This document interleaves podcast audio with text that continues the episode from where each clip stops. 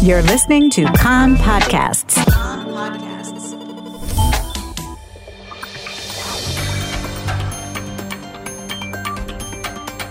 You are listening to the English language news of Kan, the Israeli Public Broadcasting Corporation. Good afternoon. It's 2 p.m. in Israel on Wednesday, the 5th of August. This is Mark Weiss with the top news at this hour. Lebanese officials have reported that more than 100 people were killed and some 4,000 injured in the explosion yesterday afternoon in the Beirut port.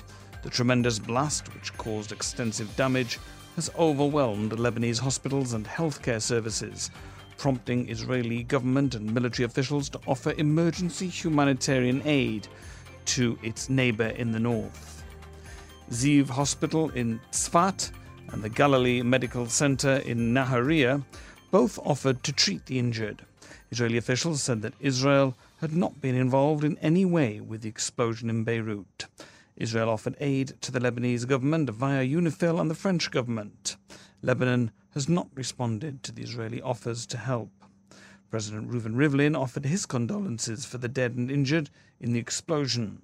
In a tweet that was posted in Arabic, Hebrew, and English, Rivlin wrote, We share the pain of the Lebanese people and sincerely reach out to offer our aid at this difficult time. Minister Michael Biton, who is the Minister for Civilian and Social Services in the Defense Ministry, said that if any way were found for Israel to help Lebanon in the aftermath of the Beirut port explosion, it would be glad to do so.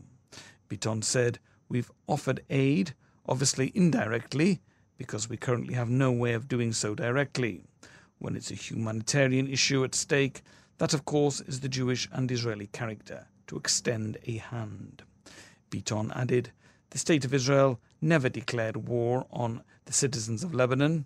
We only have a tenacious struggle with the terror organization Hezbollah, which dictates Lebanon's security policy. The coronavirus cabinet is expected to amend public restrictions today. New restrictions are expected to be installed only in cities, towns, and villages that suffer high morbidity, those classified as red areas under the traffic light coding. Prime Minister Netanyahu and National Security Council Director Meir Ben Shabbat support taking restrictive measures including a full lockdown and or a nighttime curfew to bring down the infection rate. Alternatively, coronavirus Tsar, Professor Ronnie Gamzu, and several coronavirus cabinet ministers are in favour of taking more proportional measures that are reflective of the morbidity data. Deputy Health Minister Knesset member Yoav Kish said that the coronavirus cabinet will discuss the broad range of issues on the agenda he said that no one wants to see a full scale lockdown imposed and that every effort would be made to avoid the need for one.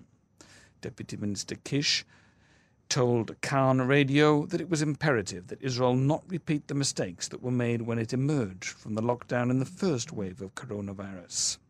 Kish cited, in particular, the way in which schools were reopened and the permission that was granted to hold large public gatherings such as weddings as mistakes that shouldn't be repeated.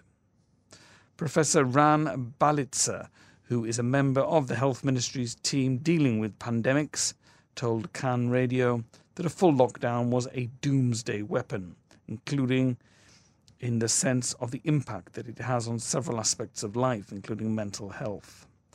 Balicer said that other measures should be taken before a lockdown is imposed, adding that the restrictions that have been already imposed have not yet been fully exhausted, such as restricted gatherings to no more than 10 people in an indoor venue.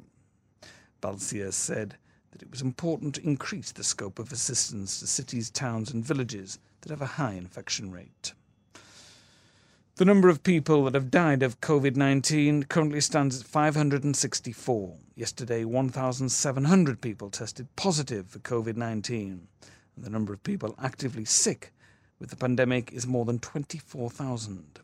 A total of 355 people are hospitalized in serious condition. The weather, no significant change today.